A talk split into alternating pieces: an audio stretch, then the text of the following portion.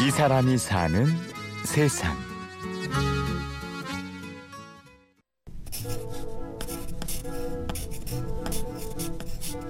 마지막으로 쓴 편지 기억나시나요? 마음을 담은 편지 한 통은 사람의 인생을 바꾸기도 합니다. 그 진심의 힘을 믿고 오늘도 편지를 보내는 사람들이 있습니다. 신년 인사, 새해 복 많이 받으세요. 네. 그리고 하나는 이제 여름쯤에 이제 건강 챙기시라는 멘트. 이 편지지를 받았을 때의 감성이 어떨까? 좀 상투적인 메시지가 서울 양천구의 한 사무실 있는 것 같아요. 회의가 새해 복 많이 한창인데요. 받으세요. 손편지를 보내주는 회사 대학생 조아름 씨가 만든 공간입니다. 어떤 내용은 이렇게 저희가 써드리지는 않아요.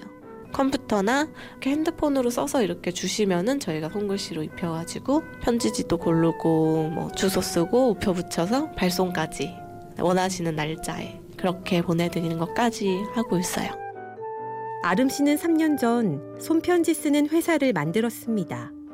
구성원 4명, 조촐한 규모지만 그동안 거쳐간 편지가 5천 통이나 된다는데요.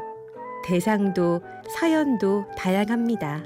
저희가 이제 제작하는 입장에서 되게 좀 까다롭기도 하면서 너무 재밌었던 사연이 있었는데 제 어머니가 식당에서 오랫동안 일을 하셨대요. 그래서 김치를 이제 담그시는데 이렇게 편지 내용을 쓰고 김치 몇 개만 좀 그려주면 안 되겠냐고 배추를 근데 이제 저희는 최대한 근접하게 담고 싶어서 어떻게 하면 배추를 그렸는데 이쁠 수 있지? 막 이러면서 되게 어렵게 여섯 일곱 시간 이렇게 했었던 기억이 나요.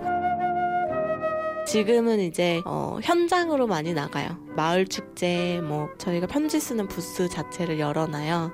세네 시간 사이에 거의 5, 60명의 시민분들이 와서 편지를 쓰고 가세요.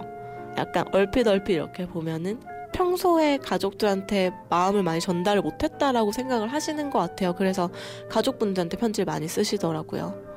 사실 되게 표정이 이렇게 너무 진지해서 일그러져가지고 그렇게 표정이 이렇게 아름답진 않거든요.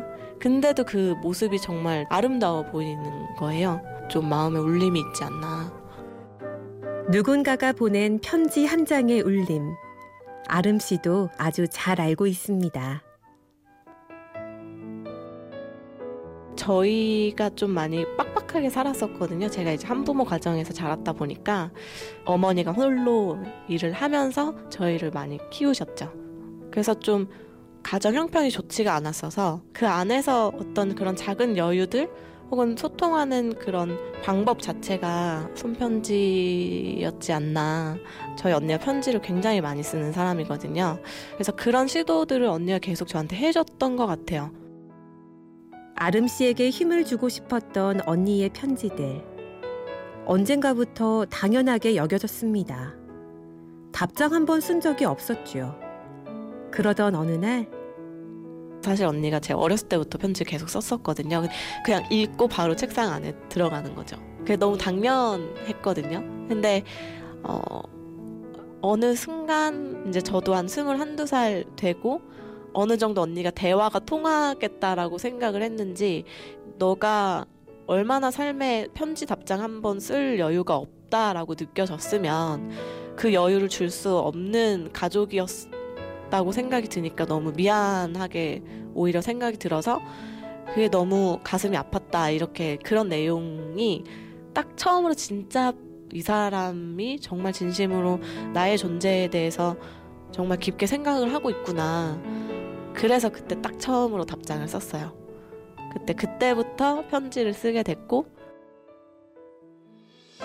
그때부터 아름 씨는 주변 사람들에게 편지로 마음을 전하기 시작했습니다. 그러다 보니 편지를 쓰고 또 보내주는 일까지 하게 됐다는데요. 종이 한 장, 펜 하나가 만드는 진심의 기적. 아름 씨는 손편지가 할 수 있는 더 많은 일들이 있다고 믿습니다. 지금 준비하고 있는 캠페인이 홀로 사시는 어르신들을 위한 캠페인이에요.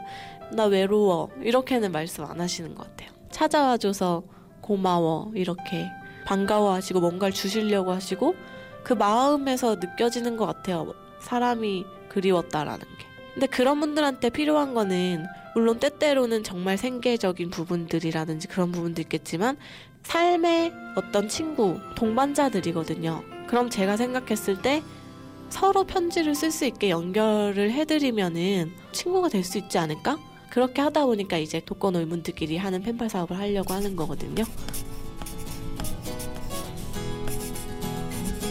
손편지를 쓰셨으면 좋겠어요. 그러니까 생각나시는 분한테 당장 지금 펜을 들으셔서 요즘 익명 대화 어플 이런 것도 되게 많이 생기고 그런 대나무 숲 같은 존재를 현대인들이 많이 필요로 하는데 사실 그러니까 내 옆에 소중한 존재가 있거든요 분명히 그 외로운 마음을 누구나 가지고 있다라는 생각으로 먼저 편지를 한 통 써보시는 건 어떨까 이 사람이 사는 세상. 손으로 쓴 편지로 진심을 전하는 조아름 씨의 이야기였습니다. 취재 구성의 김보람, 내레이션 임현주였습니다.